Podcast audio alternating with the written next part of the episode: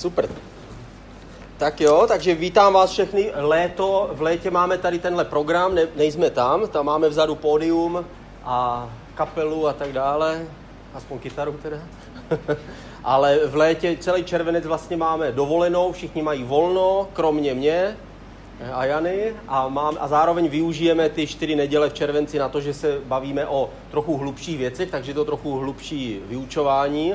Loni jsme mluvili o starém zákonu, prošli jsme všechny knihy starého zákona, letos je nový zákon, příště nevíme, uvidíme, co napíšeme jako, ale v každém případě eh, snaha je dostat se trochu víc do souvislostí eh, a projít vlastně celým tím příběhem Bible, který je od začátku až do konce pro nás směrodatný. A pokud nedokážeme nikdy porozumět celému tomu obrázku, co nám vlastně Bible říká, tak potom se e, lidi mají tendenci se ztrácet v těch jednotlivých knihách, že nečtou buď Mojžíšovy knihy, protože si myslí, že už to neplatí, nebo naopak e, zdůrazňují pouze evangelia, myslí si, že ty starozákonní další knihy už pro nás nejsou směrodatné a tak dál. A někdy se v tom sami ztrácíme, máme potíž eh, se čtením Bible a k tomu právě z toho důvodu se snažíme o to dostat se k jednotlivým knihám a hlavně těm hlavním myšlenkám a k záměru, proč vlastně to tam je, jak to, jak to navazuje jedno na druhé.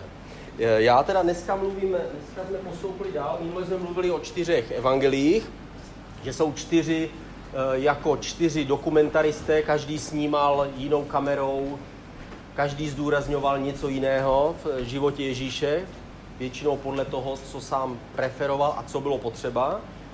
A dneska se podíváme od knihy skutku, projdeme všechny, všechny listy až po, eh, až po knihu zjevení, ale tu nebudeme procházet, na, ty, na tu máme vyčleněnou dvě další neděle, budeme se věnovat knize zjevení dvě neděle, protože ta je nejzajímavější, že? A tu čteme prostě nejmíň a, a tam je spousta prostě zajímavých věcí, na které se podíváme. Dneska projdeme listy, ale eh, já jsem chtěl použít ten nákres minula, jenomže nějaký chuligán mi prostě z toho udělal bicykl, jako, ze stvoření udělal prostě ksich a tak dále, že já to musím udělat znova všechno, ale to nevadí. no jasné.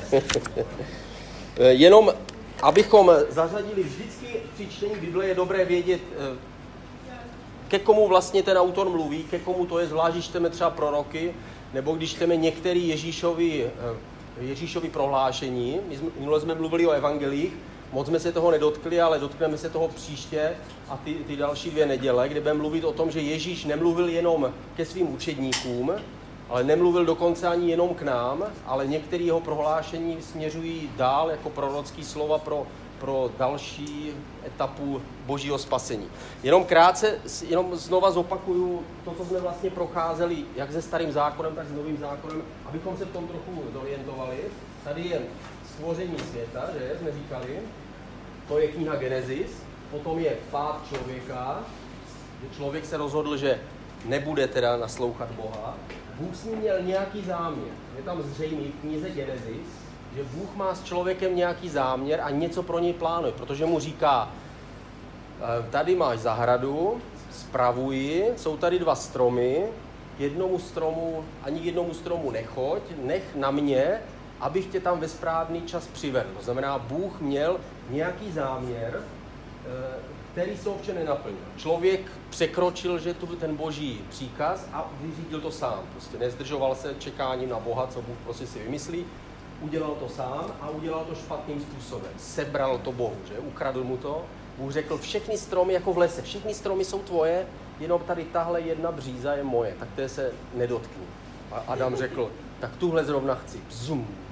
A prostě vzal si to, co mu nepatřilo. Takže pád člověka, to byla, tam potom vidíme ten další příběh, že Abraham, potom ta rodina Abrahamová, potom vzniká Izrael, že? Izrael s oběťma a s, s tím chrámem.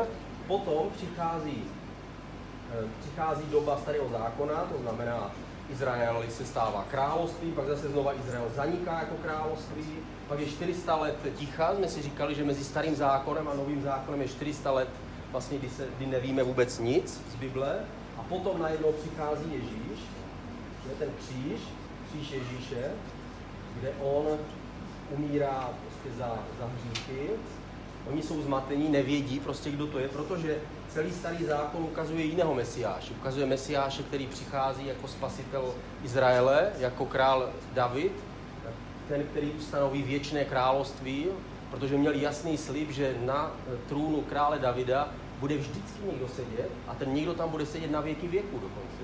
Takže oni takového mesiáše oni očekávali. Přichází jiný mesiáš, který ovšem umožňuje některým se napojit na ten nějaký boží plán, který tady Bůh prostě kdysi, kdysi měl, zamýšlel. Ten boží plán je být Bohu blízko. On se dostává Bohu blízko.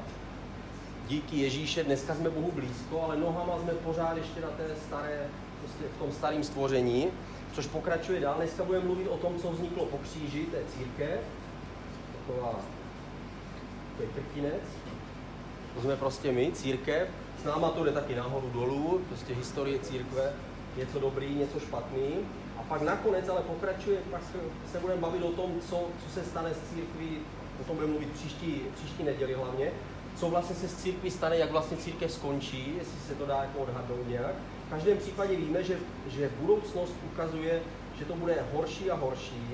Tak jako církev je to hezký, co Bůh tady dneska na zemi má, tak stejně tak bude něco, čemu se říká antikrist, to znamená něco, co bude protibožského, to, to, to nejhlubší, nejhorší, co může prostě lidstvo, lidstvo vytvořit, tak prostě bude vytvořeno. A když se to stane, tak se vlastně stane ten, ten hlavní, ta, ta hlavní událost prostě lidský dějin a to je, že přichází prostě ten, ten mesiáš, přichází Bůh jako ten, který zničí zlo, odsoudí zlo, odsoudí hřích a přináší, přináší nápravu a ta náprava je, končí novým stvořením. To znamená, to, co Bůh dneska, když si dávno naplánoval, tak takovouhle odbočkou se tam znova vrací. Ve skutečnosti Bible končí tam, kde vlastně začíná na začátku. My začínáme stvořením, které má mít nějaký vývoj a končí vlastně Bible tím, že tam je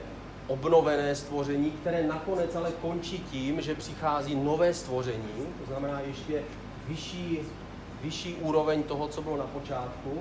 A ve skutečnosti to všechno nám směřuje znova k tomu stejnému. Tam, kde jsme začali, tam vlastně znova končíme, ale ve zjevení je napsáno, že tam vlastně nekončíme, ale že tam vlastně začínáme. Že tam začíná vlastně to nové lidstvo, ten nový svět, ten nový věk, o který prostě mluví jehovisti a, a my, se, my prostě z toho máme strach. Jako. Ale v každém případě Bible prostě o tom, o tom takhle mluví. Je dobré vědět, kde vlastně my jsme. My jsme někde tady. Tohle je prostě ten čas, který, který nás tlačí. Všechno tady je minulost, všechno tady je budoucnost. My víme, že to je před náma, je ten čas, ta časová přímka, že té, té přítomnosti se neustále s námi trochu posunuje včerejšek už je pryč a nikdy se nevrátí, zítřek ještě tady není a my nevíme, kde přesně jakoby se nacházíme.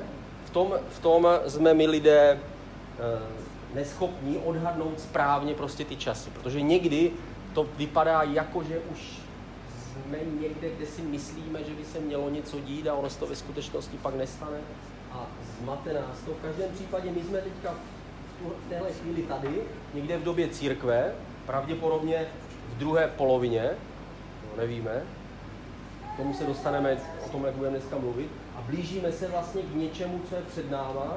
Pro nás je to ten druhý příchod Ježíše a to nové stvoření, které je před námi. Nevíme, kdy přesně se to stane. V každém případě tohle je vývoj, vývoj božího, boží nápravy a božího spasení. Jak jsem říkal, křesťané si mysleli, že prostě Ježíš přijde hned, takže proto, proto nový zákon takhle zní. Takže pojďme se podívat teďka na jednotlivé knihy. První kniha je kniha skutků. Tam mluví, to je hned po evangelii, že autor je stejný jako evangelium Lukáše a mluví o rozšíření a rozmnožení církve, ale hlavní téma je, že evangelium se dostane k nežidovským, nežidovským národům, což je tehdy úplně nové téma v Bibli, protože všechno předtím je jenom o Izraeli. Tady je prostě Abraham, Izák, Jákob, Mojžíš, zákon, desatero, oběť není tam nic většího ve starém zákoně než tohle, všechno směřuje jenom zpátky k Mojžíšovi. Oni sami se prohlašují jako děti Mojžíše, že? Jako, jako národ Mojžíše. Mojžíš byl ten největší ve starém zákoně. A teď najednou přichází nová doba, kdy poselství o Ježíši se dostává k lidem, o kterých předtím v Bibli moc prostě psáno není, jenom jako o nepřátelích možná Izraele. A najednou se dobrá zpráva spasení dostává k lidem, kteří do té doby jakoby jsou odstavení od božího, od božího jednání. Ne úplně samozřejmě, protože víme, že Apoštol Pavel řekl, že boží stvoření a boží spasení je zřejmé každému člověku, ať bez zákona nebo ze zákona. To znamená, i pro národy, které žili v době starého zákona a nebyli spojeni s Izraelem, bylo možné nějakým způsobem na nižší, na nižší úrovni spojit se nějakým ospravedlňujícím způsobem s Bohem. Proto tam vidíme příklad té, té Rachab, že, která, která v Jerichu se rozhodne důvěřovat Bohu a Bůh ji zachrání. Ale víme, že největší skutek není ta záchrana, největší skutek je její, její víra prostě v, obecně v Boha.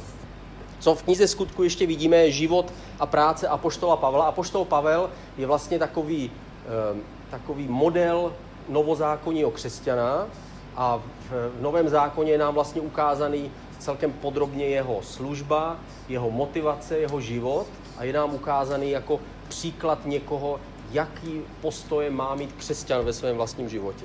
Pokrývá dobu mezi rokem 30 až rokem 63 našeho letopočtu, takže asi 33 let. Teďka je to od revoluce 30 let, že, od roku 89, takže asi tak tuhle dobu to pokrývá, pokrývá celá kniha skutků.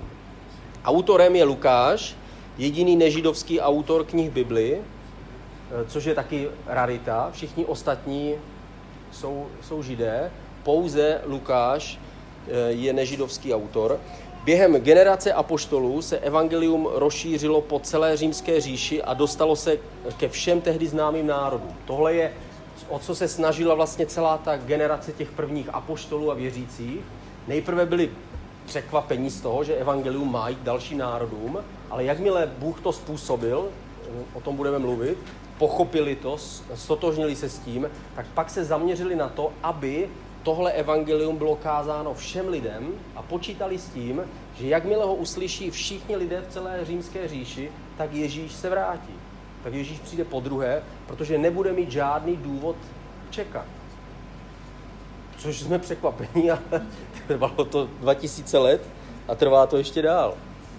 Kniha se jmenuje Skutky apoštolů, ale ve skutečnosti jsou to vlastně skutky dvou apoštolů, apoštola Petra což je první 12 kapitol, kde Petr je ta hlavní postava. A potom od 13. kapitoly je to Pavel, což je 16 kapitol, je o Pavlovi, kde on přebírá víc a víc vlastně tu, tu hlavní roli. Nejprve je to Petr z toho důvodu, že Petr je vlastně model toho židovského křesťana, to znamená žid, který dodržuje židovské zákony, který vychází z toho Mojžíšova zákona a který eh, věří v Ježíše, věří v Mesiáše ale postupně, jak se evangelium přelívá víc a víc do, mezi, mezi nežidovské národy, tak vlastně je tam nová potřeba, to znamená, musí být někdo, kdo je jako model pro ty, kteří neznají, kteří nemají nic s Mojžíšem, což, což samozřejmě tam hlavní, hlavní boj, my se na to podíváme.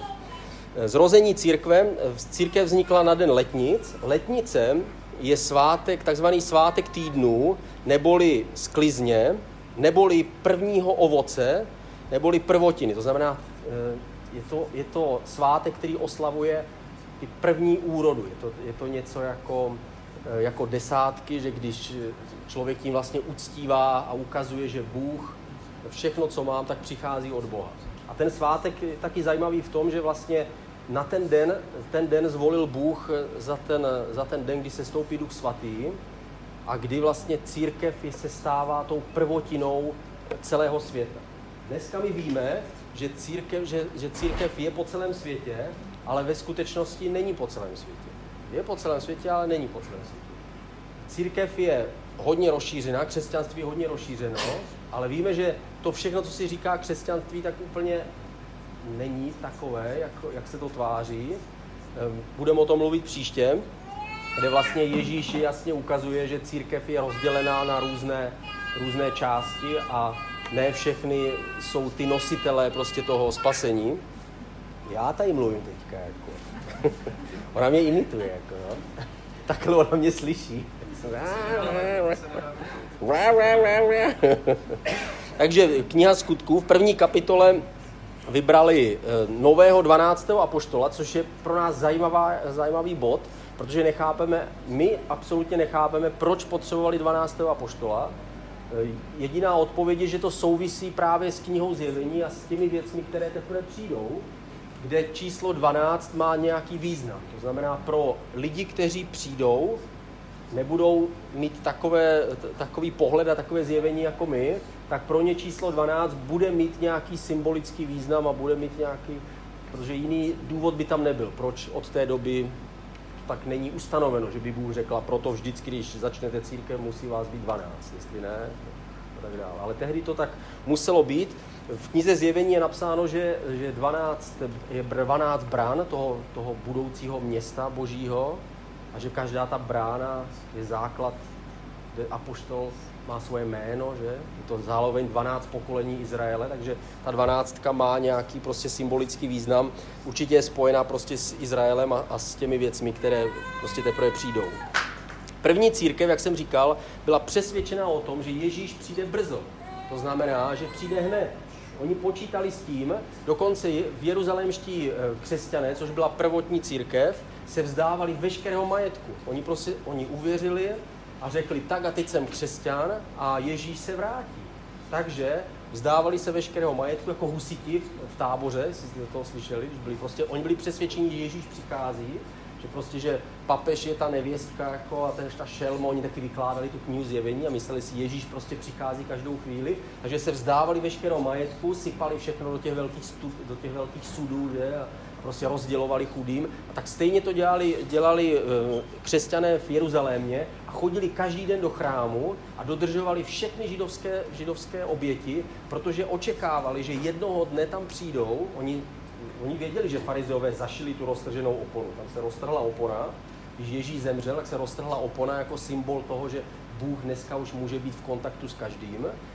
Oni to sice farizové zašili, ale oni věděli, že jednoho dne se to stane, že jednoho dne se v chrámu objeví Ježíš po druhé a nastoupí a řekne tak a teď vycházím z tohle chrámu a budu nejenom knězem, ale budu zároveň králem Izraele. Takže oni čekali, že se to naplní, že jakmile přijde, přijde ta dobrá zpráva o spasení ke všem lidem, takže když apoštol Pavel byl v Itálii, že tak říkal, až se odsud dostanu, půjdu ještě do Španělska, abych se dostal co nejdál prostě k těm nejzdálenějším národům, aby evangelium podle, podle tradice eh, Apoštol Tomáš třeba byl zemřel mučednickou smrtí prý údajně až v Indii, kam se dostal. Jeden z, jeden z učedníků, jeden z apoštolů zemřel mučednickou smrtí někde v Gruzii nebo v Arménii nebo tam někde. To znamená, byli ochotní jít co nejdál, aby přinesli evangelium, evangelium tehdejším národům, protože byli přesvědčeni, že Ježíš pak přijde. Že oni, oni věděli, on zemřel za naše hříchy, vstal z mrtvých a řekl nám, běžte, kažte evangelium, my to uděláme a Ježíš přijde zpátky a vezme nás k sobě a bude to. A ono se to nestalo. a jsme tady my, a naopak se to z církví celý zamotalo. Církev byla krásná, hezká, a pak přišly další generace a ti prostě sprznili a, a přinesli do církve znova všechny ty věci, proti kterým bojovali ti první apoštolové. Oni tam znova zase natáhali ten starý nábytek, jako ty věci, je prostě po babičce, prostě ze starého zákona, všechny ty prostě pravidla, tam znova natáhali zpátky a církev se vlastně ponořila do hloubky toho, toho raného středověku, že? Kdybychom žili v raném středověku, tak bychom řekli, to je Taliban, jako tady, že? Ženy se museli zahalovat, nesměli pracovat, že sekali se ruce, nohy, prostě, prostě tak jako Taliban. Prostě církev se stala povinným náboženstvím, pak znova byla zatřesena, že v tom pozdním středověku, kdy prostě přichází reformace a prostě ta, ta úprava, pak přichází vylití Ducha Svatého na začátku 20. století a e, dostaneme se k tomu, jaký s tím vlastně Bůh může mít prostě za, záměr. Takže tehdy se vzdávali majetku, protože očekávali, že Ježíš přijde za jejich života. Oni vůbec Oni vůbec tím nepočítali, že prostě by to trvalo déle než 20 let třeba. Protože Ježíš jasně řekl, že až se začnou dít ty, ty úkazy, ty znaky to v posledních časů, tak se to všechno odehraje během jedné jediné generace. že? řekl Matouši ve 24. kapitole. Takže oni na to navazovali a říkali, takže to se všechno stane během jedné generace. Takže jasně, že, že se to stane prostě za, za našeho života. Ale za 40 let, poté, co vznikla církev, byl Jeruzalém zničený. Jeruzalém byl obklíčený římským vojskem a byl zničený, byl zničený chrám, byly zastaveny oběti na mnoho a mnoho staletí a dokonce Jeruzalém byl srovnaný se zemí a bylo tam postavené úplně jiné město, které se jmenovalo Aeolína, myslím, nějak tak, které bylo pojmenováno úplně jiným, jiným, jiným jménem, aby Jeruzalém byl úplně vymazaný. Takže pro židovské křesťany, kteří očekávali, že Ježíš přijde hned, že naplní vlastně ty, ty starozákonní proroctví, tak to byl obrovský šok. V té době, v době skutku a poštolů, bylo v Jeruzalémě asi 460 různých synagog, kde kde se scházeli židé a kde, kde uctívali Boha. Potom tam vidíme začátek církve, že vidíme tam kázat Petra, kázat Jana, apoštolové, tři tisíce lidí uvěřilo a potom přichází první mučedník a to je Štěpán. Štěpán káže a hádá se s řeckými hodně liberálními židy a ti se hodně rozlobí a Štěpán je ukamenován, že, kvůli rouhání. A po Štěpánově smrti se rozpoutalo pronásledování. Jeden významný člověk, který to pronásledování vedl, byl Saul. Saul musel být jeden z nejvýznamnějších, nejobdarovanějších lidí tehdejší generace. Něco jako Babiš třeba.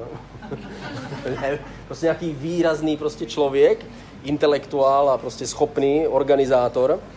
Trvalo několik měsíců to první pronásledování. Tehdy byla církev stará asi rok nebo dva. Takže když to představíme, rok nebo dva poté, co jsme uvěřili, tak najednou je pronásledování. Někteří byli uvězněni, někteří dokonce byli zabiti z těch křesťanů. Církev je z toho v šoku, myslí si, že místo příchodu Ježíše vlastně přichází, ale oni teda vytrvají, ale mnoho z těch křesťanů odchází z Jeruzaléma eh, a rozchází se na různá místa, dostají se, dostanou se například do Antiochie, Antiochie bylo významné město, kde začínají vznikat církve najednou v Judsku a vzpomenou si na to, co jim Ježíš říkal. Ježíš jim říkal, že na začátku běžte do a kažte do, běžte do Jeruzaléma že? a do Judska, do Samaří a pak do všech, do všech končin země, že běžte, běžte do celého světa. To znamená, oni si vzpomněli, aha, takže Judsko, ano, ale ten celý svět pořád ještě neměli. To, co je významné, Významné jsou dvě věci v, v knize skutku, a to je obrácení apoštola Pavla a obrácení prvního pohanského křesťana. Obrácení Pavla se eh, odehraje v deváté kapitole, kdy hlavní pronásledovatel církve najednou je sražený z koně že, a obrátí se dramatickým způsobem, což je, je, je významný. Je to stejný, jako kdyby Reinhard Heinrich, jo, který tady byl prostě, jo, teď si ho vzpomínáme, jak ho prostě zabili tady, jo, tak kdyby ten se najednou obrátil a rozhodl se, že bude podporovat obranu národa a prostě a stane se tím největším propagátorem proti Hitlerovi a tak dále. Tak stejně, stejně Saul, Saul byl významný a známý člověk eh, a najednou se obrátil a, to, a řekl, to, co jsem doteďka v tomu věřil, tak je to špatně. Ne úplně všechno, ale křesťané vlastně mají pravdu. Ježíš Kristus je živý. On řekl, jak, si to, jak na to přišel. On znova celý svůj život se znova vracel k tomu příběhu, říkal, já jsem se s ním setkal, Ježíš je živý, zastavil mě, mluvil ke mně, prostě zachránil mě. Byl to klíčový bod pro budoucí rozvoj církve, protože byl jiný než Petr. Petr byl, jmenoval se původně Šimon, ale potom Ježíš ho přejmenoval na Petr a to Petr znamená skála, to znamená rozhodný, rychlý, pevný v přesvědčení, znamená ideální člověk do pronásledování, protože jakmile vzniklo pronásledování, Petr se nebál toho pronásledování. Prostě Petr řekl, a my to stejně budeme prostě, jo, protože on byl konfrontační, takže to byl prostě ideální vůdce prostě do, téhle, do těchto chvil, ale Pavel byl jiný. Pavel byl vzdělaný, Pavel byl velice schopný, byl, bydlel ve městě Tarzus, kde, což, je, což v tehdejší době mělo třetí nejvýznamnější univerzitu v celé římské říši po, po Alexandrii. To znamená, byl to člověk, který měl přehled jak v řecké kultuře, tak byl vzdělaný, byl z, Beniam, z rodu Benjamínu, Benjamín, narozen jako římský občan a již v mladém věku se stal členem židovské rady v Jeruzalémě. To znamená, byl, byl to významný člověk, který byl jako jeden z těch, kteří judaismus popotáhnou dál takový ten nastupující prostě, který to ten, ten bude náš budoucí prostě někdo. A tenhle, tenhle člověk byl vybraný Bohem k tomu, aby se stal základem pro církev, aby se stal, stal největším vykladačem vlastně toho, o čem církev je a proč vlastně křesťanství jako přišlo. E, potom tam vidíme ten krásný příběh toho prvního obráceného křesťana, pohanského. Byl, byl to Cornelius. Cornelius byl setník, nedávno jsem o tom mluvil někde. E, byl velitelem osobní strážce ří, římského místodržícího, to znamená, byl to známý člověk v Izraeli, bydlel v Cezareji. A tam velel minimálně 100, 100 vojákům. A tam byl zbožný a přemýšlel o Bohu a dával hodně peněz židovské, do židovské synagogy a jednoho dne se modlil a Bůh mu řekl, ať zavolá člověka, který se jmenuje Petr, který bydlí v Jope, v domě Koželuha u moře, tak ať tam pošle prostě svoje, svoje sluhy. On to udělal. V té době Petr zase měl to zjevení, kdy viděl ty, ty zvířata, který má jíst ty nečistý zvířata a Bůh mu řekl, jest ty nečistý zvířata, protože co Bůh očistí, tak už není nečistý, ale je to čistý. Petr o tom přemýšlel, co tohle jako je. My budeme teďka jíst jako prostě žáby, nebo, co, nebo o, o, čem to bylo. Petr byl rychlý, aby hned si usmažil určitě nějakou. Že Petr hned splnil, co, co věděl, že má udělat. Ale netrvalo to dlouho, někdo zaťukal na dveře a tam přišli lidé od Cornélia, řekli, my z nás poslal Cornelius, prý máš přijít k ním domů. O, tak to je ono asi. Petr si to okamžitě s tím spojil, šel do Corneliova domu, tam na ně se stoupil duch svatý, naštěstí, protože jinak oni by je nepokřtili asi, protože oni byli židovští křesťané a oni věřili, že oni se musí nejprve stát židy. To znamená, normálně by postupoval tak, že by řekl Korneli, chceš následovat Ježíše Krista? Ano, dobře, musíš se obřezat, musíš plnit všechny, všechny Mojžíšův zákon a potom přijmi teda Krista a my tě pokřtíme. Tak jako jsme šli my. My jsme nejprve žili v Mojžíšově zákoně, byli jsme obřezaní, pak jsme pochopili, že Ježíš je ten spasitel, zachránce z toho Mojžíšova zákona a potom jsme ho následovali. Takže udělej to stejný. Ale Bůh je předběhl ještě předtím, než to Petr chtěl říct a proto se obřezejte, že? On, on kázal nejprve evangelium, jakmile řekl Ježíš, tak Duch Svatý se stoupil na všechny ty, ty římany, kteří tam byli a všichni byli naplněni Duchem Svatým, začali mluvit jinými jazyky, prorokovat. A Petr říkal, to je přesně jak na den letnice. Jako, to znamená, že Bůh prostě se k tomu přihlásil. Takže je pokřtíme normálně ve vodě. Pokřtili ve vodě, ale vrátil se do Jeruzaléma a tam musel všem vysvětlovat, protože už po cestě z Korneliova domů si říkal, co se to stalo, co jsem to udělal. Jako, Protože on mu ne, neřekl tomu Korneliovi, musíš přestat sloužit římské armádě a za druhé musíš se obřezat a musíš začít chodit do synagogy jako my všichni v Jeruzalémě a budeš očekávat příchod Mesiáše. Neřekl mu to vůbec a teď si to rozmýšlel a obhajoval to a obhajoval to tím příběhem. Já jsem se jednou modlil na střeše a tam prostě přišlo zjevení a tak dále. A oni přemýšleli, ty to je divný, jako, že by fakt Bůh teda jako zachránil ty. Ale teď začali řešit, ano, dobře, takže Bůh Bůh teda začal zachraňovat i ty lidi mimo, mimo Židy, no ale oni by měli prostě stejně dělat, dělat jako ten zákon. Přece, přece Bůh to nezměnil, jako, jo. Což by Bůh řekl, tak a teď to měním, ruším všechno, co bylo. Takhle aspoň oni to, oni to chápali. Vznikla církev v Antiochii, Eh, Antiochie byla na sever od Sýrie. V tehdejší době měla 5 tisíc obyvatel a bylo, třetí, bylo to třetí největší město v římské říši. A tam uvěřili nejprve židé, asi kolem roku 42, potom pro následování, když tam dostali ty židé z Jeruzaléma, kteří utekli z Judska před pronásledováním. Tam vznikla církev mezi židy, ale pak co se stalo, že tam přišli někteří židé z, z Kypru, kteří začali kázat i nežidům, to byli nějaký, nějaký rebel, rebelové, jako, a opravdu, oni opravdu uvěřili, tam uvěřili eh, nežidé a při, přidali se k církvi a teď nevěděli, co s tím mají dělat, takže se chtěli zeptat v Jeruzalémě, poslali jim tam teda radu, eh, kteří jim radili, co mají dělat. Byl tam Barnabáš, který, eh, který předtím dává veškerý majetek do církve a stává se kazatelem.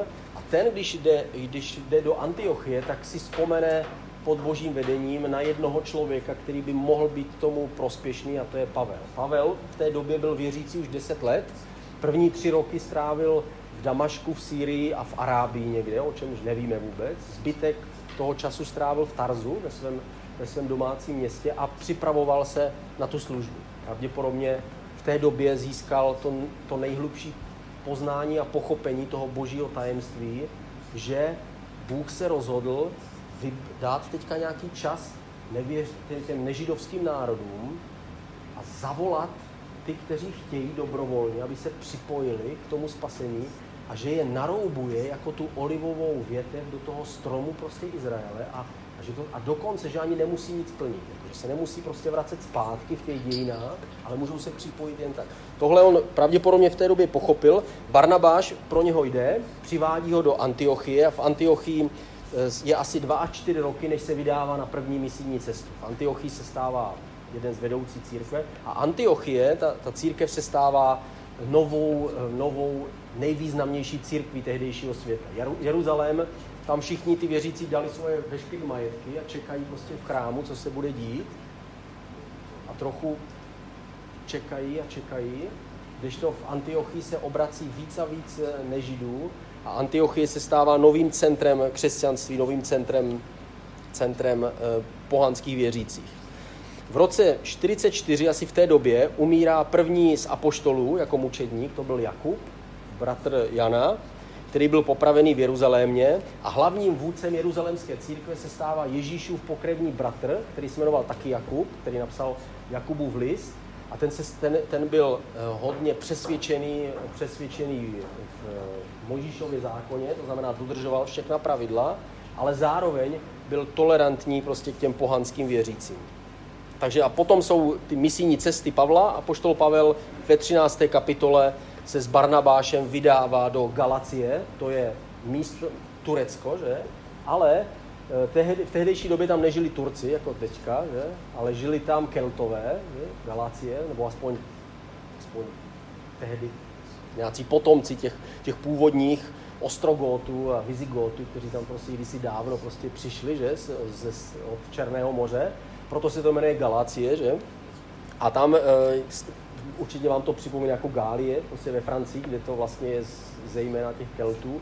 A tam vlastně je evangelium kázáno, jsou tam první církve vznikají, ta první cesta jdou asi 450 km daleko, jsou tam ty zázraky a vznikají církve, a potom se vrací zpátky a v Jeruzalémě je uspořádaný velký sněm. A ten sněm má hlavní otázku. Co budeme dělat, protože víc a víc těch eh, židovských eh, kazatelů jeruzalémských a, a v Judsku tlačilo na to, aby se přikázalo těm pohanským věřícím, aby se obřezávali, aby dodržovali zákon, aby nejedli mas, aby nejedli krev, jo, a prostě aby, aby žádný tlačenky prostě, jo, a žádný prostě eh, všechny tyhle zákony, které vychází, aby dodržovali sobotu, že? To všechno vychází prostě ze starého zákona, oni tlačili, aby to jim přikázali. Říkali, tak Pavel si tam káže jako, a pak je nechává žít jenom tak, kdo ví, jak žijou jako ty věřící. Že? Takže z toho vznikl, vznikl velký spor v tehdejší církvi a to byl ve skutečnosti největší spor té první církve. A to je, jestli pohanští křesťané musí dodržovat všechny zákony nebo ne. Jestli vlastně tam vlastně patří nebo nepatří vůbec. Když to dneska je to úplně naopak. Dneska my vlastně uvažujeme, jestli Izrael vůbec jako patří do toho božího plánu nebo nepatří. Když to tehdy to bylo, tehdy to bylo úplně naopak. Nakonec se dohodli, shodli na tom, že nebudou pohanům nic moc přikazovat, jenom některé věci. Řekli jim, aby se vyhýbali modloslužbě. Tehdy modloslužba byla spojená že s obětováním zvířat, ale taky s různými sexuálními prostě službami. Eh, aby se vyhýbali smilstvu, což, je, což na to navazuje, a aby nejedli krev a maso zemřelých zvířat. Ale víme, že o tom se dál už v Novém zákoně nijak nepíše a myslím, že zrovna Apoštol Pavel to absolutně neakceptuje prostě tady tuhle podmínku a není nijak zdůrazňovaná prostě v Novém zákoně. Důležité je, že obřízka není nutná eh, a Pavel zdůrazňuje ty, opírá se o ten výsledek toho sněmu a zdůrazňuje ty věci, které spojují. To znamená ty věci, které jsou společné a to je, to je samozřejmě spasení v Kristu. Proto eh, máme v Novém zákoně popsány v těch listech hlavně evangelium a ne zákony a příkazy. Ten, kdo hledá, jak by měla vypadat církev a co všechno by měla dělat, tak tam nenajde skoro nic. Že? Kdy se má scházet, jaký má mít vedení, jako, jak často má kázat, co má vyučovat. Jako, prostě tam není, žádný předpisy tam prostě nejsou. Protože je zdůrazňováno něco jiného, je zdůrazňováno spasení v, eh, v Kristu, vykoupení evangelium. Druhá misijní cesta Pavla eh, pohádá se s Barnabášem, že to je zajímavý, a není to žádný zásadní problém, aspoň tehdy to v Novém zákoně není psáno, je to jenom napsáno. Neschodli se, takže Barnabáše nechal a šel, vybral si někoho jiného, se kterým se vydal na misijní cestu. Někde byl Pavel krátce, někde byl déle. Některé církve, které Pavel založil, byly skvělé a některé byly prostě, jak už to tak chodí, jako v křesťanství. Některé byly slabší jako, a, a někde byly jenom pár dní a říkal si, jdu dál. E, dostal se do e, Evropy. První evropská církev vznikla ve Filipis, a pak e, se dostal do Tesaloniky, což je že Soluň dnešní, kde, kde vznikla církev a přišel až do Aten. Rok a půl zůstal v Korintu, eh, kde našel otevřené dveře, pak se vrátil znova do Jeruzaléma a do Antiochie. Třetí misijní cesta Pavlova vedla do Efezu. Efez byl významný přístav v dnešním Turecku. Ještě tam dneska můžeme se jít podívat na ty rozvali, rozvaliny prostě toho města. Eh, a Efes byl největší dílo apoštola Pavla. Ta církev tam Apoštol Pavel píše, že tam jsem uviděl, že Bůh otevřel velké dveře a vznikly církve stovky a stovky kilometrů kolem Efezu. Když budeme příští neděli mluvit o knize Zjevení, tak celá kniha Zjevení je vlastně napsaná sedmi církvím, které jsou, které jsou kolem Efezu. To znamená, tam v tehdejší době bylo, byl centrum křesťanské víry.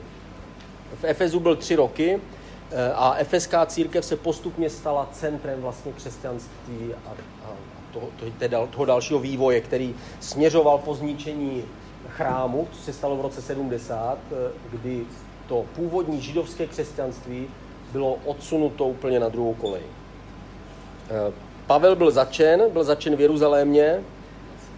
Nenávist vůči němu byla tak velká, že římané museli poslat 70 jezdců a 400 vojáků, aby chránili Pavla, když ho, vyvá, když ho vedli do Cezareje. Cezareja byla město, kde byl římský místodržící Izraele.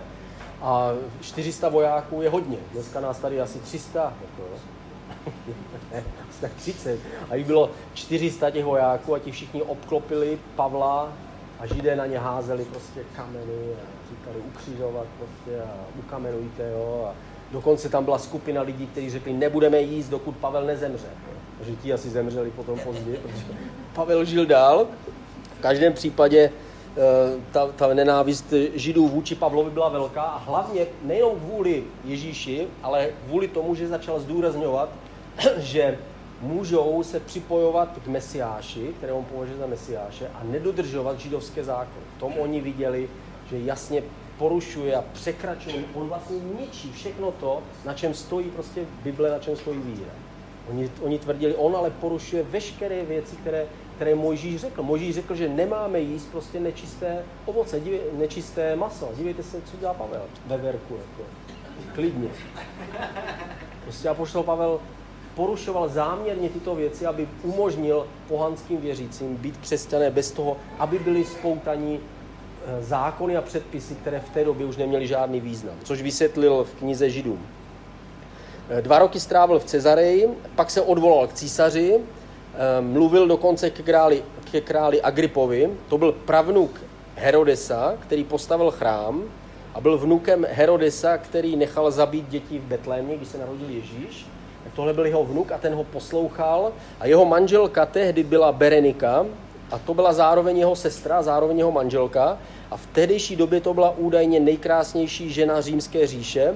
Později se stala milenkou dvou císařů římských, Vespasiána a Tita byla to, eh, byla to něco jako, prostě si tam něco doplňte. Jako. A ty, pro tuhle ženu kázal apoštol Pavel, pro krále Agripu a pro jeho ženu Bereniku a ta jednou spala prostě s nějakým císařem Titem na loži a přemýšlela o tom, co tehdy apoštol Pavel řekl. A dokonce oba dva přemýšleli, říkali, no málem by z nás Pavle přesvědčil. Pavel jim říkal, nejenom, že trochu přesvědčil, aby vás úplně chtěl přesvědčit. Že? a pokřtít vás. Takže Bůh si použil Pavla. Eh, Pavel se potom dostává do Říma. Tehdejší populace Říma byla 1,5 milionu obyvatel a bylo to největší prostě světové město. Pavel tam byl dva roky, měl možnost přijímat hosty, setkávat se s křesťany eh, a tady kniha skutků končí. Podle tradice byl Pavel propuštěný a dostal se údajně až do Španělska, ale v letech 65 a 67 ho opět nacházíme v Řecku a v Turecku, v dnešním Turecku, kde napsal své, své dva poslední listy Timoteovi a Titovi V roce 67 byl zatčený a dopraven do Říma a v tom roce pravděpodobně byl popraven. Podle tradice byl sťat eh, a bylo to v době pronásledování křesťanů císařem Nerem. Císař Nero byl ten, který zapálil Řím, aby mohl postavit nový Řím a svedl to na křesťany, že to byli křesťani a rozpoutal prostě obrovské pronásledování, které, to bylo první pronásledování křesťanů, které bylo vedeno přímo císařem a nebylo jenom místní, místní, ale bylo to vlastně celo, celo, celořímské. Takže pravděpodobně Pavel, jakožto vůdce nežidovských církví, je možný, že byl obviněný jako na spoluúčasti a byl, byl v každém případě v Římě popravený. Bůh použil Pavla nejenom jako misionářem, ale jako učitele božích tajemství ohledně církvem a příkladu života věřícího. Že minule jsme si kreslili ty, ty kruhy, kde jsme se vlastně dívali na, eh, na to, jakým způsobem starý zákon mluví o proroctví, o čem vlastně prorokuje starý zákon a říkali jsme, že jenom jedna sedmina prostě proroctví ve starém zákoně je o Ježíši Kristu, tom trpící mesiáši. Většina proroctví je o mesiáši, který králuje, který se stane králem. A proroctví, které jsou o církvi, bychom mohli spočítat eh, na prstech jedné ruky. Odhaduje se, že je tam tak do pěti, které se dají v tom najít, že by mohli, mohli naznačovat, že prostě vznikne něco jako církev. Ježíš mluvil o církvi víc, naštěstí, ale jinak církev vlastně z pohledu starozákonního věřícího byl naprosto překvapivý boží tah. Čekal, vůbec nečekali, že se tak stane. Čekali, že se to stane takto. Přijde Mesiáš, přehlíželi u toho trpícího Mesiáše, viděli, že přijde Mesiáš jako král, který zavede absolutní spravedlnost. Jak to udělá, to si nebyli jistí, nevěděli jak. Mysleli si, že ta spravedlnost bude znamenat, že Židé budou vládnout celému světu a že všechny ostatní národy jim budou sloužit. Což tak nějak jakoby z toho vychází, z těch proroctví. A na to se podíváme. V každém případě, eh, v každém případě o církvi to tam vůbec, vůbec netušili, že přijde nejprve trpící mesiáš, který vlastně musí zaplatit za hříchy, aby to byl jako předpoklad pro ten jeho příchod, aby, když přijdu, tak abych nezahubil celou zemi, říká Bůh, ale aby mohl teda přijmout ty, který, který ho budou čekat a tak dále. E, e, to základní, e, když se podíváme na listy, které jsou v Novém zákoně, tak některé jsou spíše teologické, znamená, jsou tam věci víry, a některé jsou spíše praktické, kde se to týká života věřících a života církve.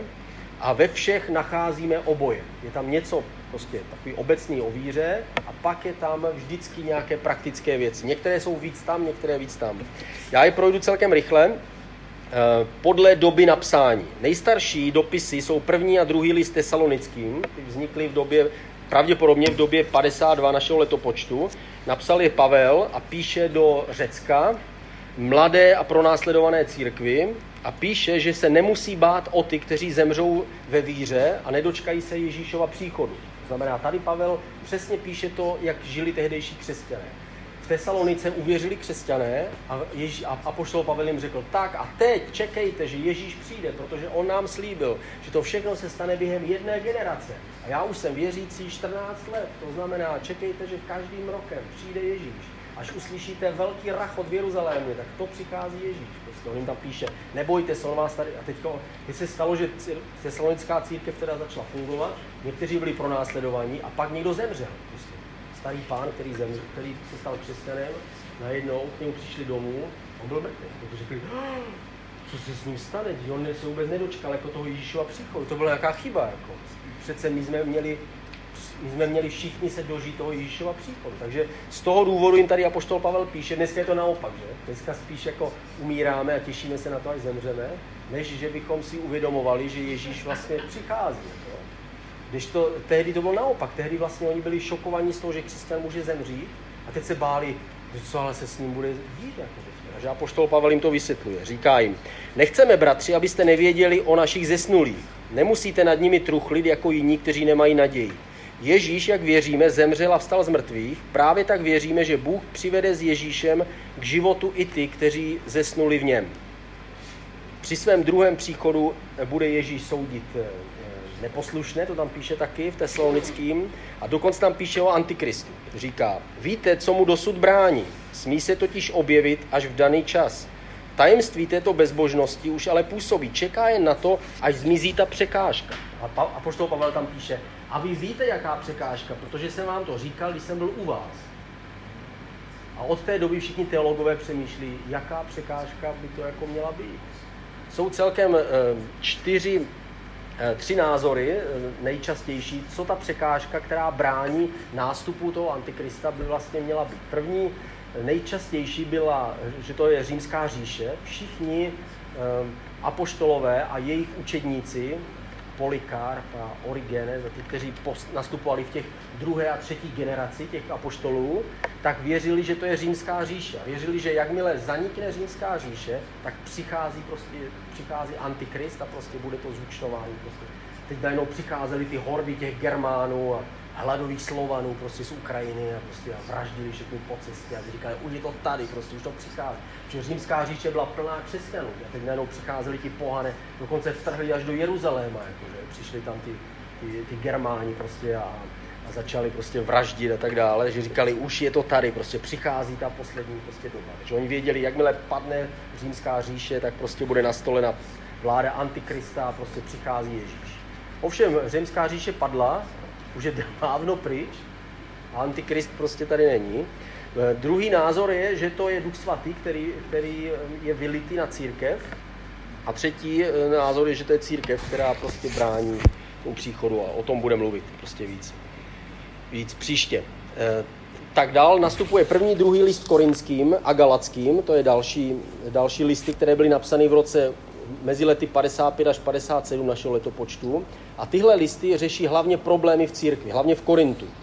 E, řeší tam rozdělení, píchu, nedospělost, smilstvo, soudní spory mezi křesťany, nemorálnosti mezi křesťany, manželství, maso obětované falešným bohům, někteří ho jedli, někteří ho nejedli, placení služebníků, někteří je platili, někteří říkali, že se to nemá dělat, pokušení, odpadnutí, úlohy žen v církvi, večeře páně, že někteří slavili večeři páně, opili se úplně do němoty u té večeře páně, obžerství, jako někteří prostě hodovali a tak dále. Prostě Korint byla prostě živá církev, jo?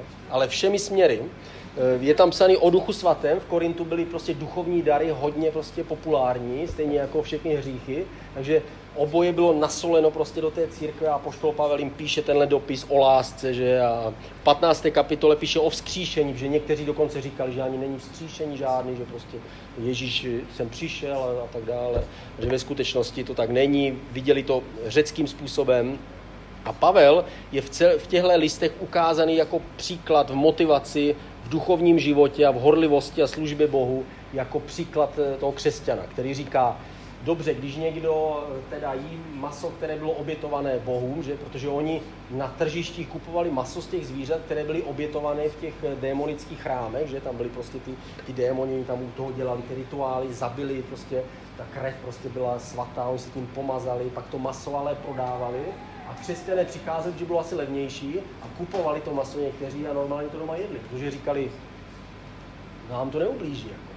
Což měli pravdu, ale některým, někteří věřící říkali, jak můžete prostě to jíst, víte maso, víte, co ten bík, jako jo, když to bylo obětované prostě démonům, jako a vznikla z toho prostě duchovní, oni byli určitě hodně duchovní, že vznikla z toho prostě rozprava v té církvi a poštol Pavel říká, poslat, když to kupujete, tak nějak tajně, jako, jo, ať to prostě neví zase ten, jo, který má to svědomí jako takový jako moc duchovní, jo, a tak dále. Takže řešil tam, řešil tam spor, že toho, kde začal žít s, s manželkou svého otce, se svojí, se svojí novou matkou, začal žít vlastně ten, ten, ten syn, že?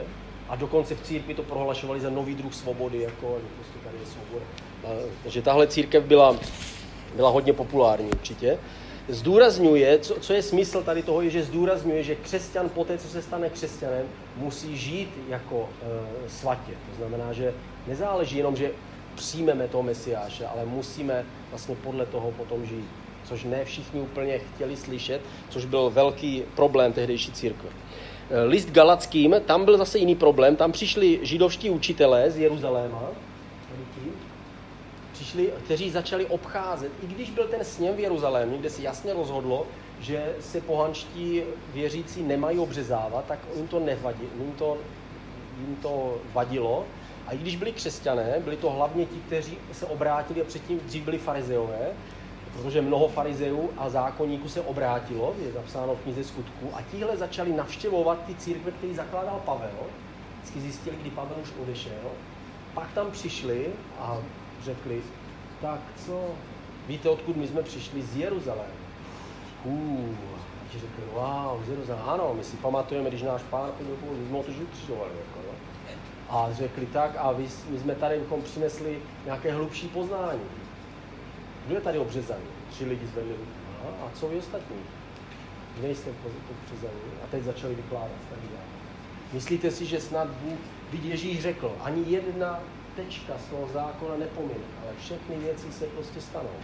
Jak můžete vy říct, že prostě to neplatí? Teď začali je přesvědčovat, takže oni se začali obřezávat, ti, ti, ti křesťané v, Gala, v Galacii. A apoštol Pavel proti tomu bojoval, že ten prostě jim psal, eh, co, co ty, ty psy, kteří se dostali mezi vás, že jim píše. Jak to, jako to je moje církev, kterou jsem založil, jak to, že tam přichází a přináší tam věci, které nemají nic společného se, se svobodou v Kristu. V této svobodě, do níž nás Kristus vysvobodil, pevně stůjte, jim píše apoštol. Nenechte se znovu zapřáhnout do otrockého jehá. Já, Pavel, vám teď něco řeknu. Dáli se obřezat, dáte-li se obřezat, Kristus vám nebude k ničemu. Každému, kdo se chce dát obřezat, znovu potvrzují, že je povinen dodržovat celý zákon. Zbavili jste se Krista, vy všichni, kdo se ospravedlňujete zákonem. Odpadli jste od milosti. My ale očekáváme naději spravedlnosti skrze ducha na základě víry. V Kristu Ježíši přece nezáleží na obřízce nebo neobřízce, ale na víře, která se projevuje láskou. Pavel strávil celý svůj život tímhle bojem, kdy bojoval proti zbytkům toho, toho, toho židovského křesťanství, kdy oni zdůrazňovali prostě ten zákon. Změnilo se to až po roce 70, to už ale apoštol Pavel nežil, kdy zaniká chrám, chrám je zničen a kdy celé, celé vlastně židovské křesťanství je prostě ve velkém zmatku a je, zmenší se a je naprosto okrajové a od té doby křesťanství vedou ti, kteří jsou nežidé. Další list je list Římanům. Je to nejúplnější vysvětlení podstaty Evangelia Pavlem. Církev v Římě měla své počátky asi už ve dne letnic, kdy tam byli ty židé, kteří byli na, na slavnosti, kdy byli naplněni Duchem Svatým a vrátili se zpátky do Říma. Osm let po napsání tohoto dopisu byl Pavel v Římě popraven. My se na ten list podíváme později, srovnáme ho s listem Židům úplně na závěr. Další list byl list Jakubův, 60, roku 60 našeho letopočtu. Byl to bratr Ježíše, hlavní pastor Jeruzalémské církve. Říká se o něm, že měl, že měl stvrdlá kolena od toho, jak často se modlil, že byl hodně duchovní a byl přísný v judaismu.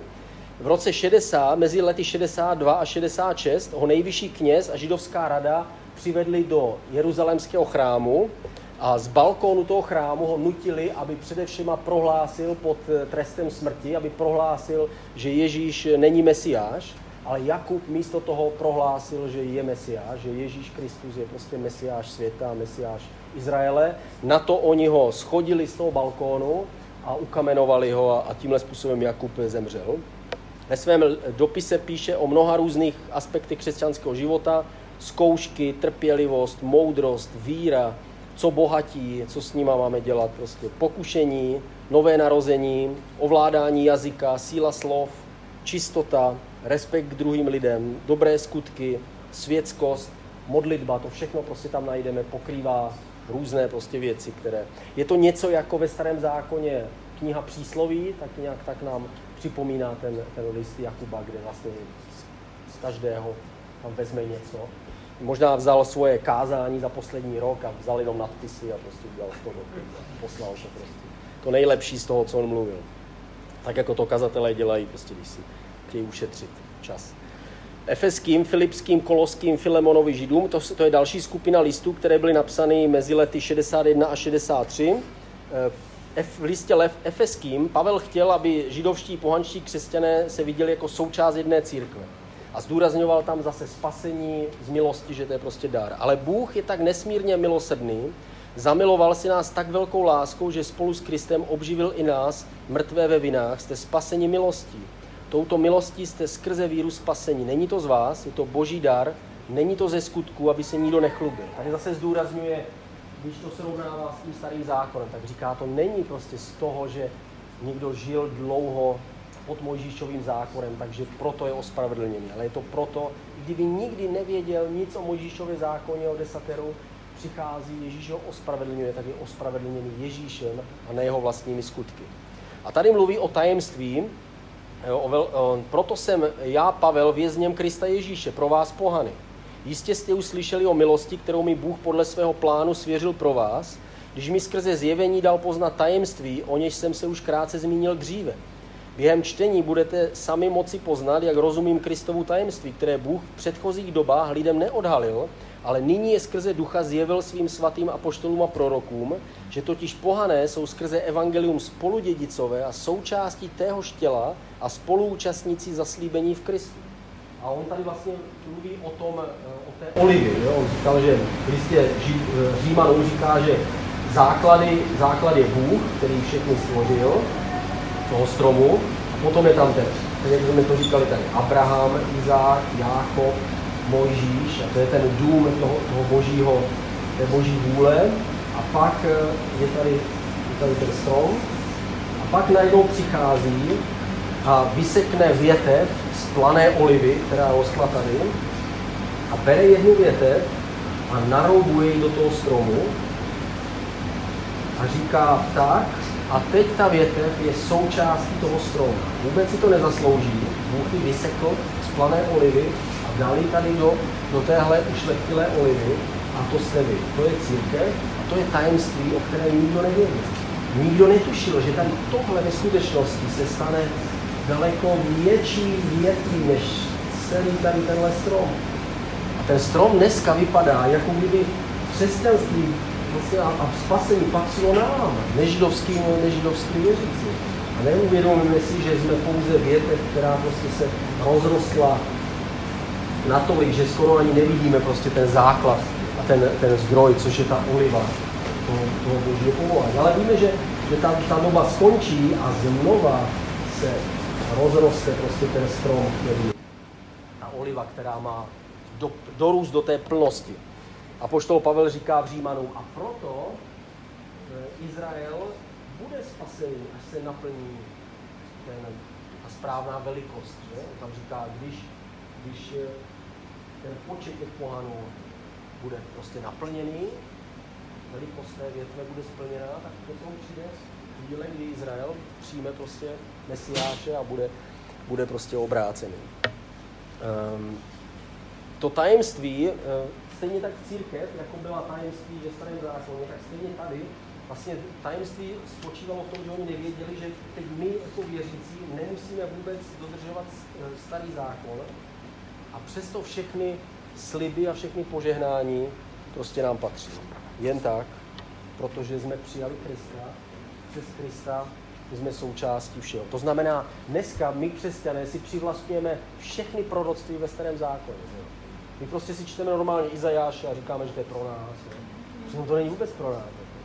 My si prostě bereme všechno ve starém zákoně a říkáme tak a tady Bůh prostě nám slibuje, že nás nikdy neopustí a že, že my jsme jako dítě v jeho ruce a tak, ale on to říká Izraeli. Jako, jo.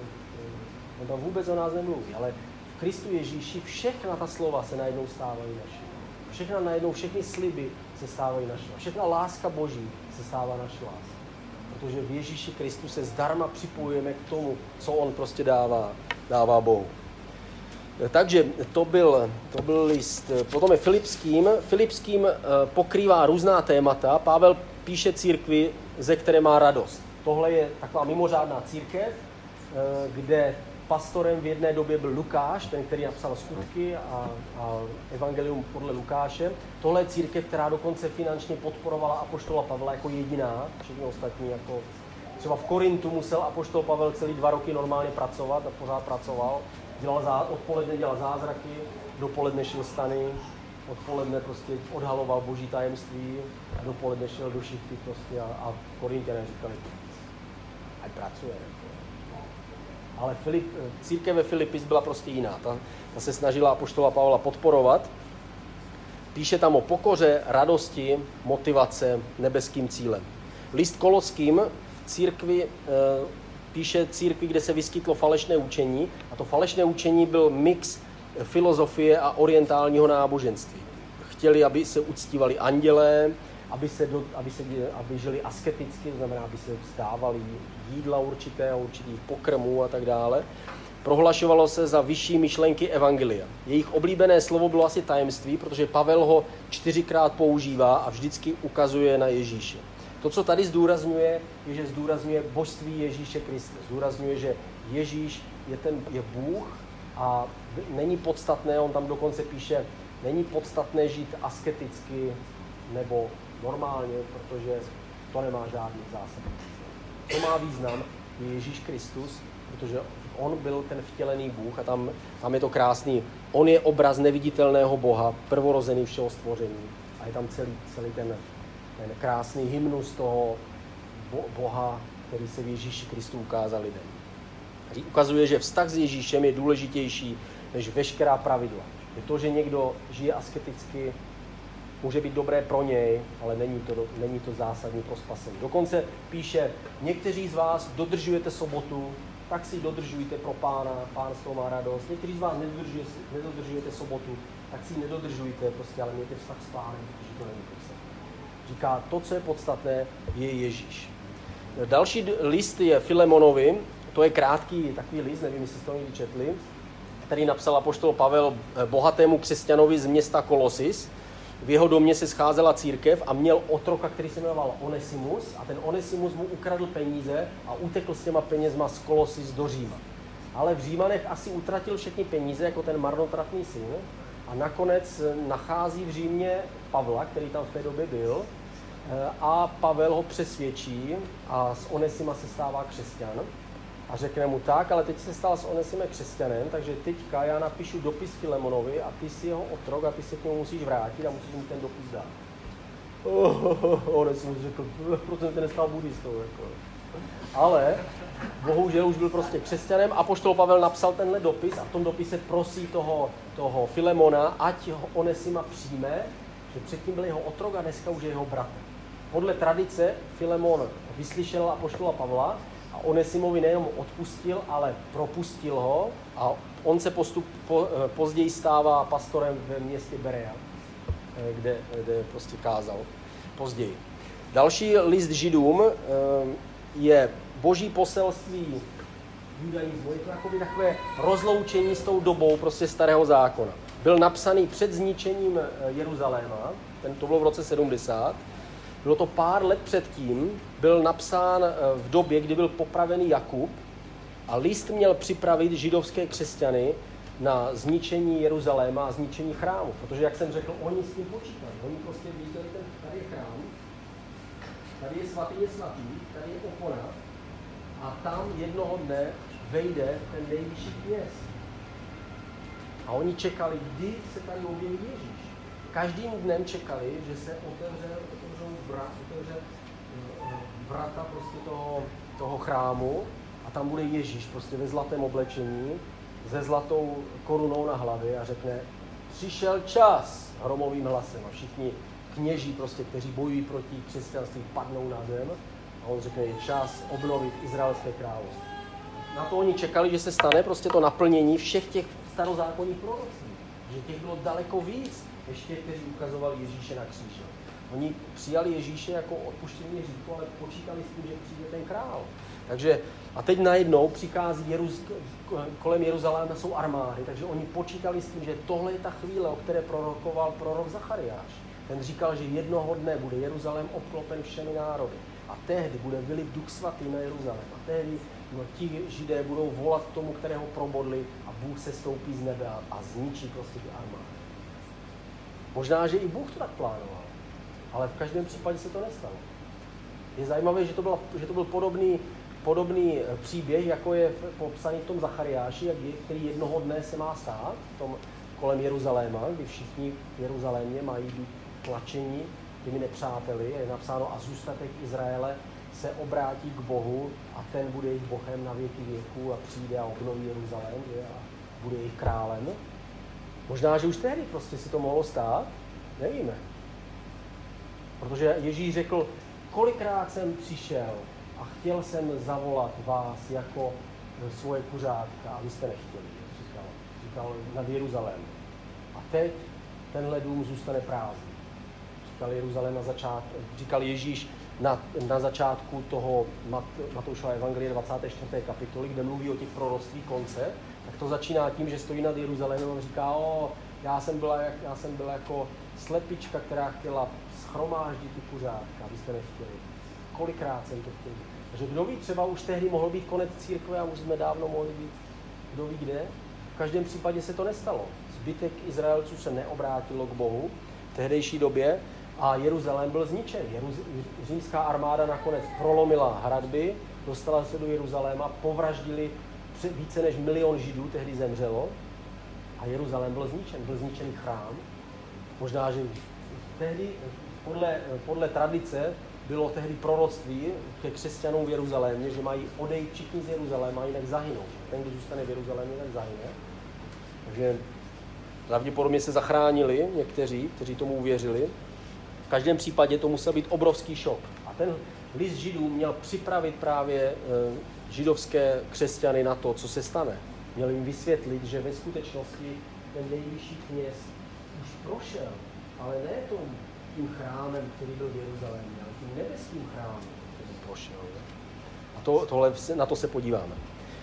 Poslední listy jsou dva listy Timoteovi a list Titovi, to jsou poslední dopisy Apoštola Pavla a tady jsou jeho poslední slova. Já už totiž začínám být obětován. Přišel čas mého odchodu. Bojoval jsem dobrý boj, svůj běh jsem dokončil, víru jsem zachoval, teď na mne čeká koruna spravedlnosti, kterou mi v onen den udělí pán, ten spravedlivý soudce. A nejen mě, ale všem těm, kdo s láskou vyhlížejí jeho příchod. Tohle je nejkrásnější závěr prostě života každého křesťana. Každý křesťan by chtěl na, na smrtelné posteli se zamyslet nad svým životem a říct, chuj, ten běh jsem doběhl. Někdy to bylo se mnou mizerný, potřeboval jsem boží milost a boží odpuštění, ale naplnil jsem to, co bylo podstatné. A poštol Pavel mohl se stát velkým politikem, mohl se stát velkým intelektuálem, ale místo toho se stal apoštolem a na konci svého života toho nelitoval. Říkal, takhle to bylo určeno. Naplnil jsem to, co Bůh po mně chtěl. A každý křesťan by měl říct, být schopen na konci svého života říct, snažil jsem se žít podle toho, co jsem si myslel, že je boží plán a mám čisté svědomí. Ne z toho, že bych žil bez hříchu, ale z toho, že jsem vždycky usiloval naplnit ten běh, který Bůh přede mě postavil. A tady apoštol Pavel končí a odchází a když tam, když tam někde poklekl na té, na té, té římské cestě, údajně ho popravili na římské silnici, tak tam, když poklekl, přišel ten, ten kat, tak apoštol Pavel věděl. Je to splněno. Protože do Říma už se dostal předtím poprvé, myslel si, že už tehdy možná bude obětován, ale nakonec ho propustili z toho prvního zajetí. Až teprve to druhé byl popravený a říkal, tak teď ten věk je, je ukončený. Tohle je, konec, který si přejeme každý z nás. Další listy, které na to navazují, které už nejsou od Apoštola Pavla, protože Apoštol Pavel je mrtev, jsou dva listy Petrovi a list Judův. Ehm, podle tradice byly napsány Petrem po smrti Pavla, když církve byly otřeseny vlastně z toho pronásledování v Římě a zároveň z toho, že byl popraven Pavel. Eh, podle tradice, možná znáte tradici Quo Vadis, to je vlastně tradice, eh, která se traduje o smrti Apoštola Petra, kdy Apoštol Petr byl údajně v Římě eh, a bylo to pro následování Nera a on tam chtěl zůstat, ale křesťané ho přesvědčili, že protože je to důležitý a významný člověk, aby odešel z Říma. On odešel z Říma a podle té tradice spí na nějaké cestě za Římem a najednou vidí vidění a v tom vidění vidí Ježíše a Ježíš jde směrem do Říma a říká mu, Ježíši, kam jdeš? Ježíš říká, já jdu do Říma. Proč tam jdeš? Nechám se tam znova ukřižovat, protože moji bratři a moji sestry tam umírají, tak já se nechám ukřižovat spolu s nimi. A když Petr to vidí, tak je dotčený tím a říká Ježíši, ty už jsi nechal ukřižovat, teďka je řada nás. A vrací se zpátky do, do Říma a tam je apoštol Petr ukřižován, stejně jako Ježíš a umírá. Tohle je ta tradice Kuováris, nevíme úplně přesně, jestli tak bylo, ale je to prostě dlouho vykládaná tradice. Pravděpodobně Petr tam naznačuje, že prostě věří tomu, že zemře mučednickou smrtí a kromě apoštola Jana všichni apoštolové zemřeli mučenickou smrtí, tak, tak, tak pravděpodobně to tak mohlo nějak tak být. List byl psán jako reakce na pronásledování, proto ho píše Petr, který byl, že byl ve středu toho prvního pronásledování v Jeruzalémě, kde stál pevně. Jim řekli, tak Petře, už nesmíš kázat o tom, o tom jménu. A Petr vyšel a kázal o tom ještě. Tady znovu, že tohle si Bůh prostě vybral, aby povzbuzoval věřící v tom, v tom pronásledování, které začalo v římské říši a on jim píše. Jo, náš, naše tělo je jenom prostě takový dům, který jednoho dne bude zbořený, ale my žijeme dál. Nezáleží na tom, jak zemřeme. Důležitý je, že v nás žije Ježíš Kristus. Že? Pozbuzuje křesťany. E, ukazuje, že známostí Ježíše máme vše, co potřebujeme. Říká, to, na čem opravdu záleží, je to, že známe Ježíše. Všechno, co potřebujeme k životu a zbožnosti, nám darovala jeho božská moc, když jsme poznali toho, který nás povolal ve své slávě Eh, říká, proto se ze všech sil snažte přidat ke své víře ušlechtilost. Ušlechtilosti poznání, poznání zdrženlivost, ke zdrženlivosti vytrvalost, k vytrvalosti zbožnost, ke zbožnosti bratrskou náklonost a k bratrské náklonosti lásku. Takže nejprve jako náklonost, jako že tak zdravíme, a potom, že se máme i někdy milovat jako v církvi. Když v těchto věcech porostete, dojdeme k poznání našeho Pána Ježíše Krista a to vám zabrání v nečinnosti a neplodnosti. Říká, když se stanete křesťanem, musíte pak usilovat o tom, abyste duchovně nějakým způsobem rostli. V lásce, ve vztazí, v budování toho těla, ale abyste, abyste nezůstávali nečinní a neplodní. A tím on naráží na slova, který řekl Ježíš. Ježíš řekl, když mluvil o, těch, o, tom, o těch proroctvích příchodu Ježíše, to, toho druhého příchodu Mesiáše, že tak Ježíš na to často poukazoval, že řekl, byl muž, který rozdal hřivny Někomu dal jednu hřivnu, někomu tři hřivny, někomu pět hřiven a pak se vrátil zpátky a řekl, tak co jste s tím udělali s těma To znamená, Ježíš poukazoval na to, že je důležité, aby člověk byl aktivní a aby prostě žil podle toho, co mu bylo dáno. Tady na to, tady na to, tady to připomíná poštol Petr, říká, přesně tak to musíte, musíte takto žít. V obou listech varuje před nebezpečím zevnitř církve, říká, že víc než pro následování je to nebezpečí uvnitř církve, což je odpadnutí že, od, od boží milosti. List Judy, ten píše víceméně to stejné. Pak jsou Janovi listy, ty jsou až v roce 90, mezi lety 90-95 našeho letopočtu. To už je 60 let od té chvíle, co vznikla církev. Podle tradice apoštol Pavel to napsal z Efezu, kde, který se postupně stával tím centrem křesťanství. Efes a okolí Efezu se stalo nejvíc křesťanskou částí Římské říše. V některých městech ty církve byly velmi významné a velmi velké a byly tam, bylo tam mnoho, mnoho lidí, kteří byli vlivní. A tam on, tam on dožil svůj život. Jan píše hlavně proti gnosticismu. Gnosticismus zdůrazňoval, že není podstatné, jak žiješ. Podstatné je, čemu věříš. Znamená, omezoval vlastně víru v Ježíše jenom na takovou filozofii. Jako ano, já věřím, že Ježíš je mesiáš, ale vlastně žiju si, prostě já chci. A Jan říkal, takhle to nejde prostě. prostě žiješ ve svém těle, takže jsi zodpovědný nejenom za to, čemu věříš, co si myslíš, ale jsi zodpovědný za to, co děláš. Takže to, čemu věříš, musí souhlasit s tím, jak žiješ. Nemůžeš zároveň žít v hříchu a zároveň tvrdit, že prostě Ježíš je tvůj pán. To, tohle byla vlastně pointa, to bylo taky to falešné učení, na které potom Ježíš poukazuje na začátku knihy Zjevení, kde říká, ale mezi vámi jsou ty falešní učitelé a podstata toho falešného učení tehdy byla tady tahle, že vlastně nezáleží na tom, jak žiješ. Můžeš zároveň věřit v Ježíše, zároveň chodit na pochybné, pochybné pohanské slavnosti, kde se uctívají jiní bohové. To není podstatné, že to je jenom tělo. Ale je důležité, že tvůj duch věří prostě v Ježíše Krista. Však ty tomu nevěříš, tím vlastně rozmělňovali evangelium a tím, tím vlastně ničili prostě křesťanský život zevnitř. Eh, Jan učí, že Ježíš byl vtělený Bůh a že poznání Boha musí vést k morální proměně.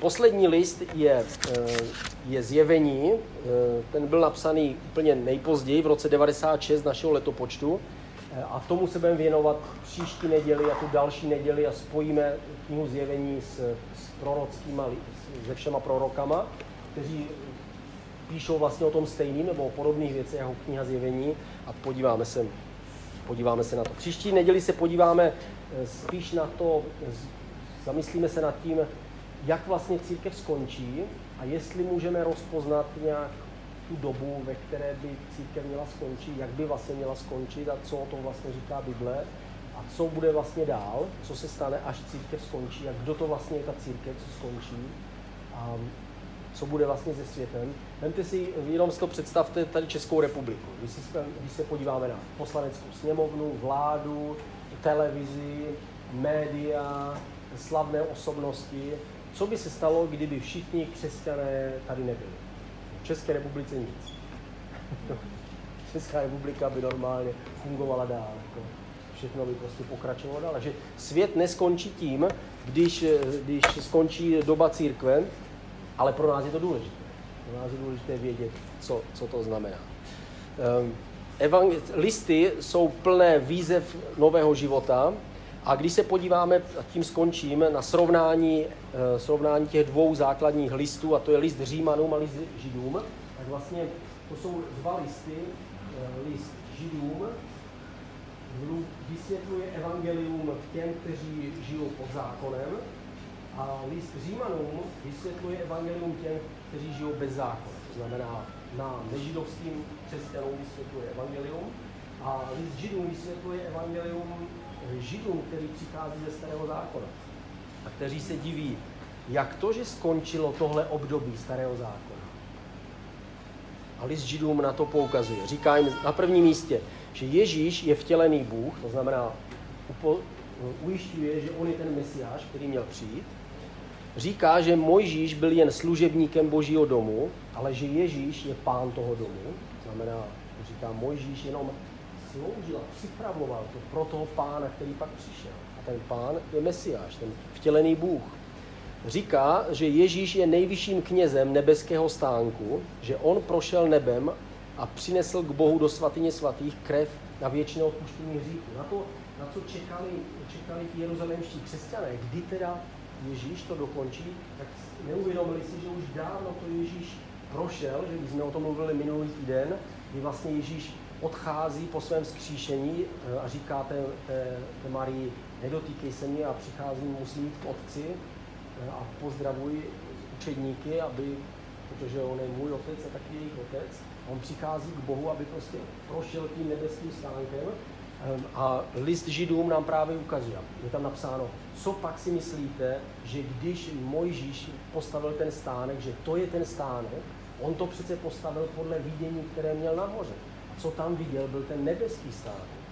V nebi totiž Bůh postavil něco, co se jmenuje nebeský stát.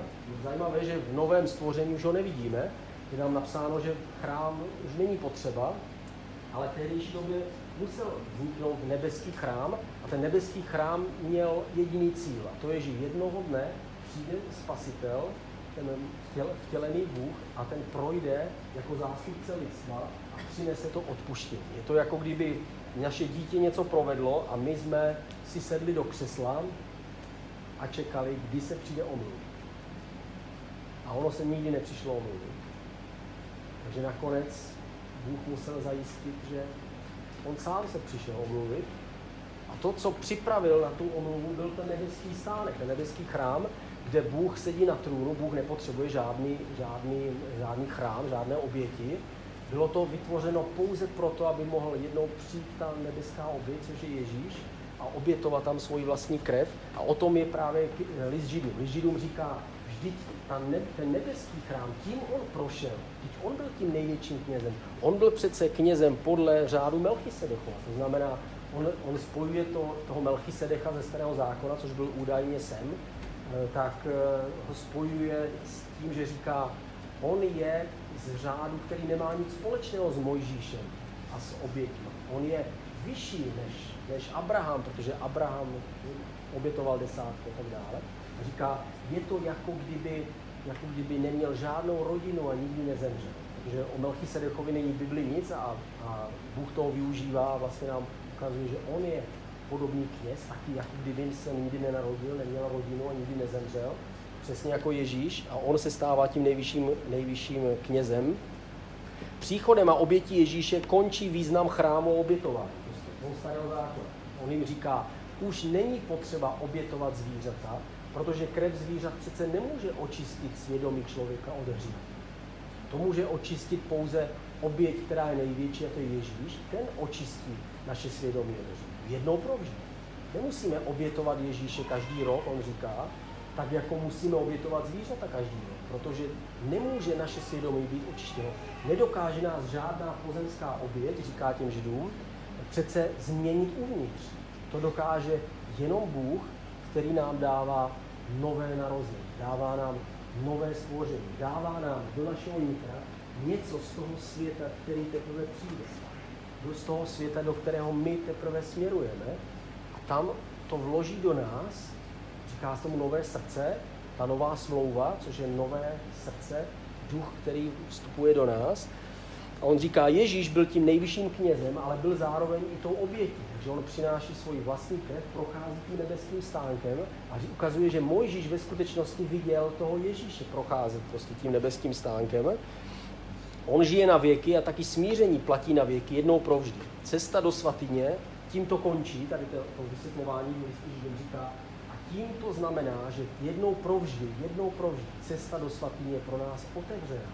Že my můžeme vstoupit ze smělostí trůnu, božímu trůnu, bez toho, abychom museli obětovat nějaké zvíře nebo dodržovat nějaký zákon. Protože on všechno dodržel, on všechno naplnil, on obětoval sám sebe, otevřel nám cestu a ta cesta je otevřena. Opona byla roztržená a můžeme přicházet k tomu Bohu. A říkal, že nezáleží na tom pozemském stánku, ten není podstatný, což bylo pro ně důležité, protože Jeruzalém byl zničený a chrám byl zničený. A pokud by, eh, pokud by králování Ježíše mělo být spojeno s tím chrámem, tak by to bylo vlastně zničeno. Ale apoštol Pavel, který byl pravděpodobně autorem knihy Židům, tak jim píše, ve skutečnosti na tom nezáleží. Ježíše Krista můžeme věřit i bez toho. A list Římanům nám říká, ten, ten, to, to známe všichni, ten základní, základní postup Evangelia. To, že všichni lidé jsou pod hříchem, i židé, i pohané. Zákon vede k poznání hříchu a vědomí, že ho nemůžeme naplnit vlastním úsilím. On jim vlastně říká, dívejte se, starý zákon, tady byl, tady byl zákon a byly tam ty oběti. Takže list Židů vysvětluje oběti a e, list Římanů vysvětluje ten zákon. Říká, zákon ve skutečnosti nebyl vydaný proto, aby vás ospravedlnil, ale proto, aby usvědčil každého člověka. Takže každý, kdo se podívá na zákon, tak řekne, jsem vinen, musím obětovat. Za rok se podívá znovu, jsem vinen, musím obětovat. Takže zákon vede k odhalení hříchu a k poznání toho, že nejsem schopen prostě žít jinak. Stejně jako v listě Židům říká, ta oběť nemůže očistit naše svědomí, tak stejně v listu Římanům říká, ten zákon nemůže prostě nás ospravedlnit, protože my ho vždycky, my ho vždycky porušujeme, i jako křesťané ho porušujeme, jako ten zákon, protože nezáleží totiž spasení v naplnění zákona, zákon jenom objevuje hřích, který je v nás, ale zákon nás přivádí k poznání hříchu a k žádosti o milost. A když žádáme o milost, tak ji vždycky dostává. Protože Bůh ji dává jen tak. Slib ospravedlnění eh, je pro všechny věřící a je to zdarma z milosti. Je to jako nezasloužené. To znamená, tady mi píše, žádné přece oběti vás nemůžou očistit, musí to být Ježíš, a tady mi píše, žádný zákon vás nemůže ospravedlnit, protože vždycky vás bude odsuzovat. Přečtěte si zákony a, zjistíte, že zase jsem jel prostě na červenou, zase jsem prostě něco porušil. Takže nemůžu být ospravedlněný ze zákona. Zákon mě má usvědčit. Proto největší problém ze, zákony, ze zákonem je ten, že lidé říkají, já to plním. A nebo říkají, no já vlastně ve skutečnosti nejsem horší než ti, co to taky neplní, ale neřeknou, že to neplní. Jako ten bohatý mladík, který přichází k Ježíši a říká, Ježíši, co mám dělat? A on mu říká, Ježíš, naplnil celý zákon? A on říká, ten mladý, ano, všechno jsem naplnil. Ježíš říká, dobře, tak běž a rozdej všechno, co máš. Ježíš chtěl najít něco, co ten člověk nebude schopen prostě udělat, aby ho usvědčil z jeho neschopnosti, aby ten člověk se mohl ponížit a přijmout prostě milost. On tvrdil, že naplnil celý zákon, což je nemožné. Nikdo nemůže prostě naplnit celý zákon. Pro, pro ospravedlnění, ale nesmíme, po ospravedlnění nesmíme hřešit, ale máme žít podle ducha, to je tam ta osmá kapitola, že sedmá kapitola říká, o, ten hřích je tady, zákon mě usvědčuje, osmá kapitola říká, ale milosti v Kristu můžu žít, můžu žít duchem. duch, který do nás byl vložen a máme Bohu sloužit v pokoře a v lásce. Proto končí tady to teologický, teologická část, končí, jsou tam tři kapitoly o, eh, o Izraeli, jsou hodně důležitý, a potom od 12. kapitoly říká, a proto vydávejte svoje těla jako oběť Bohu. Proto nepřemýšlejte jako tenhle svět, ale milujte se navzájem, žijte spolu a čekejte, že já se vrátím. Podstata církve je, že my přijmeme milost a povzbuzujeme se a žijeme v čistotě, dokud Ježíš nepřijde, nebo dokud nezemřeme, když chceme, aby přišel, ale nevíme, kde ta linka se prostě pohla. A je zajímavé, že je větší důraz ve všech listech je na čistotu života, než na evangelizaci například. Protože evangelizace se děje sama, není nutné ji nějak pozbuzovat, ale co se dě, neděje samo, je náš osobní život, je vztah s Bohem. Na to je ve všech listech kladený daleko větší důraz a to stejné příští neděli začneme právě těmi sedmi listy, eh, který napsal, napsal do sedmi církví v knize Zjevení, kde vlastně vyčítá jim Ježíš nejrůznější věci. A to nejdůležitější, co jim vyčítá, je, že nemilují vlastně Boha. A že začnou žít sami pro sebe, a že vlastně s tou křesťanství se stává. Jedné té církvi říká, vy jste vlastně mrtví. Jako vlastně. To jenom tak jako říkáte, ale vlastně už dávno, dávno prostě to nežije. A to stejný důraz je vlastně v těch listech, kde nás vyzývá k tomu, abychom prostě nejenom věděli o spravedlnění, ale abychom prostě se snažili žít život s Bohem až do smrti. Takže pojďme se modlit.